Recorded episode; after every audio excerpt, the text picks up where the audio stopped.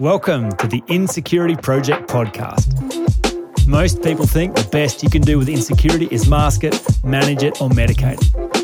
I'm convinced this is a problem that can be solved for good, and that's what this show is all about. Join me for weekly 10 minute Tuesday episodes, live coaching demonstrations, and world class interviews on the subject of overcoming insecurity. Now, on to today's show. Hi there, 10 minute Tuesday time. I'm continuing my theme of unnecessary suffering. Uh, the last four weeks, I've spoken about the unnecessary suffering you can experience in your relationships, uh, in your finances, in your health, and in your work. Uh, and today, I want to want to cover off the idea of the unnecessary suffering you'll experience trying to find your life's purpose. Um, so, as, as I've mentioned before, life is suffering, so this is really important. And when you come to terms with that, it's uh, it's a it's an amazing experience because it just frames your expectation for life. We suffer because we expect things to be other than they are. So if you expect things to be easy and find that they are hard, you will suffer. When you come to terms with the fact that life is suffering, you realize that every path you can choose will have its own suffering the aim of the game is not to find a path that has no suffering, that path doesn't exist, but to avoid the path that has unnecessary suffering and choose the path that has meaningful suffering. That's the aim of the game here. Uh, so, in each of those areas, there is an unnecessary suffering and a, ne- and a meaningful suffering. The same is true when it comes to finding your life's purpose. So, uh, the essence of an existential crisis is simply the experience of questioning whether your life has meaning, purpose, or value. That's a high level of suffering. It's probably the most severe form of suffering. Uh, people have ended their life for less than that. But if you kind of, if you if you get to the the point in your life where you question everything and you question your place in everything and you question what what the point of it all is and, and where you fit and if you have any reason to go on, uh, that's a high level of suffering. Uh, but that is part of the human challenge because we're conscious beings, because we're sense makers, because everything's personal. We're trying to fit, we're trying to find our place and find ourselves. So we are all on a quest toward purpose. And, and there's much suffering both in the unnecessary form and the, and the meaningful form. So I think that really uh, what happens if you don't find your life's purpose is that you, you can you will inevitably have existential crises and then because they are so painful you will dull that existential pain with some form of substance or some form of hiding or some form of self-deception. You will shrink back from humanity and you will live out some kind of plastic or robotic existence to dull the suffering um, hence denying your humanity or you'll end up serving someone else's purpose for your life. That also has a high level of suffering.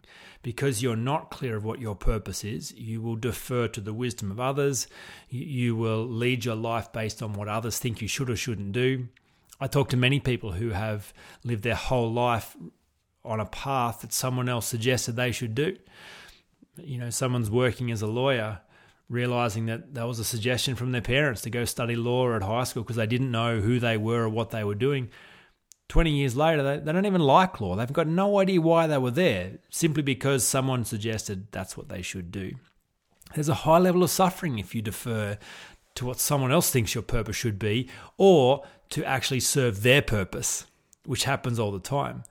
People who are clear about why they're here and what they're doing need to enlist people who are not clear about why they're here and what they're doing to come serve their vision because they've got nothing better to be doing.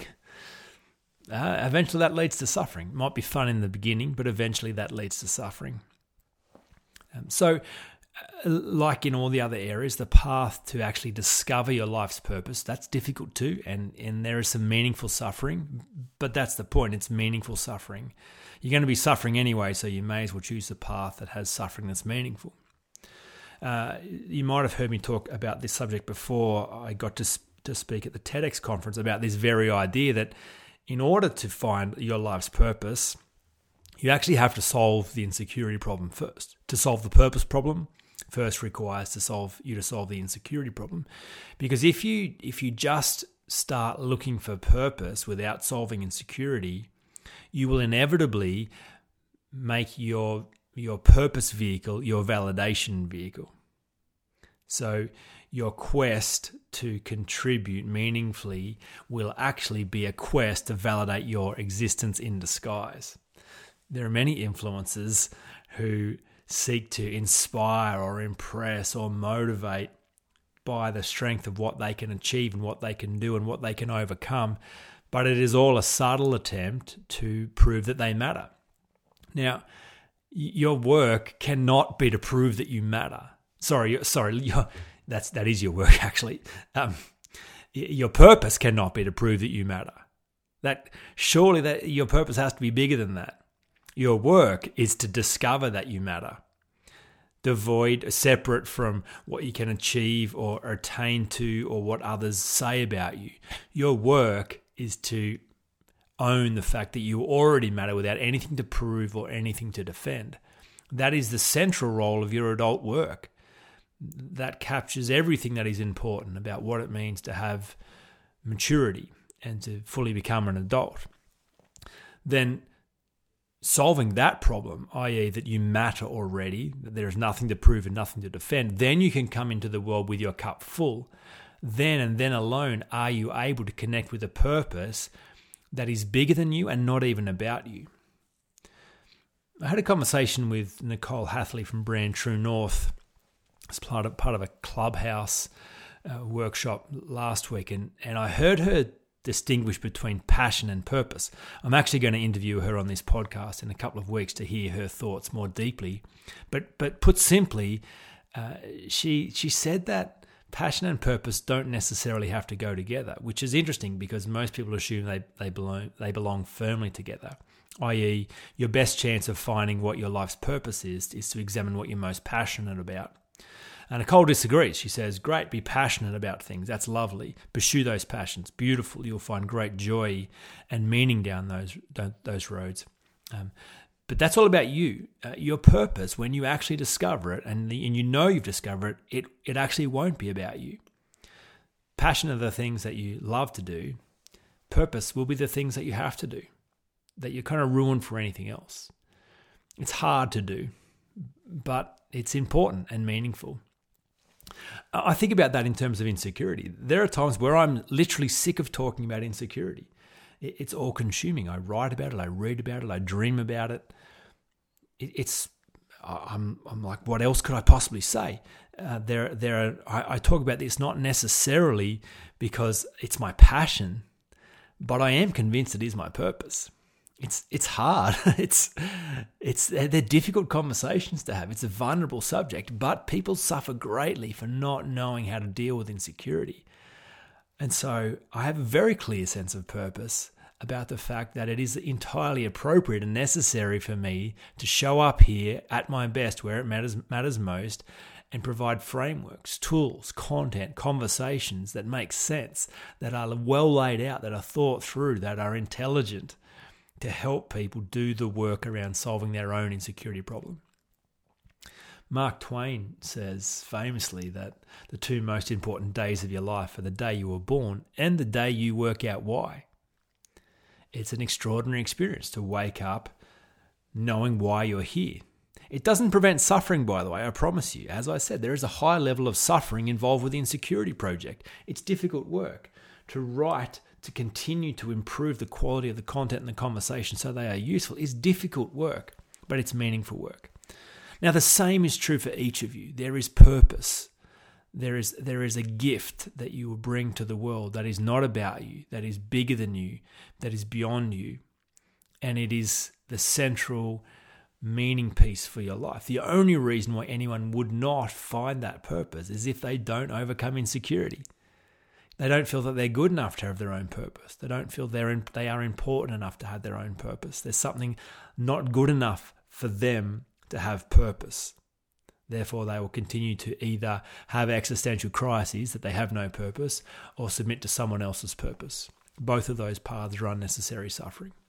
My intention today is to call you forward into the path of meaningful suffering, to connect with purpose to find why it is that you're here. And not only just to find that, but to step into that wholeheartedly in a way that we all get to receive your gift. That then improves the collective consciousness of the planet. and we're all desperately waiting on that. Now, I mentioned in past podcast episodes, I'm about to launch a series of live events around the country, the Unnecessary Suffering Speaking Tour. Uh, this is a subject that I will continue to talk about and continue to give people frameworks and tools to think about and apply to their life. So I'll be I will be at most of the capital cities, starting in in the uh, starting in Sydney and then going to Brisbane and the Gold Coast, Canberra, uh, Melbourne, and Adelaide. Uh, I have locked in dates, but venues are still to be confirmed. So uh, there's a, an events tab on my website, jaminfraser.com. Click on the events tab, and you can register there to get information as soon as it's available for tickets. They'll each have limited availability, um, just to the nature of organising the events in the COVID area, COVID COVID season. So if you want to make sure that you get a ticket, um, please jump on that website and register now, and that will, will get tickets uh, information about tickets to you as soon as that is available. Uh, if you're not in one of those capital cities and you're still very interested, uh, maybe there's an event you're organising and you're looking for someone to speak about this. So happy to consider coming elsewhere if that is uh, useful as well. Reach out to me, uh, find me on at, at jamin at jaminfraser.com via email. We'll leave it there. I'll talk to you again soon. You've been listening to the Insecurity Project podcast. All you need to solve any problem is the proven framework and someone skillful enough to hold you in the space until it works. If this is your year to be insecurity free, jump on the insecurityproject.com and begin your journey to become unhindered by getting a free copy of the seven essential practices for overcoming insecurity.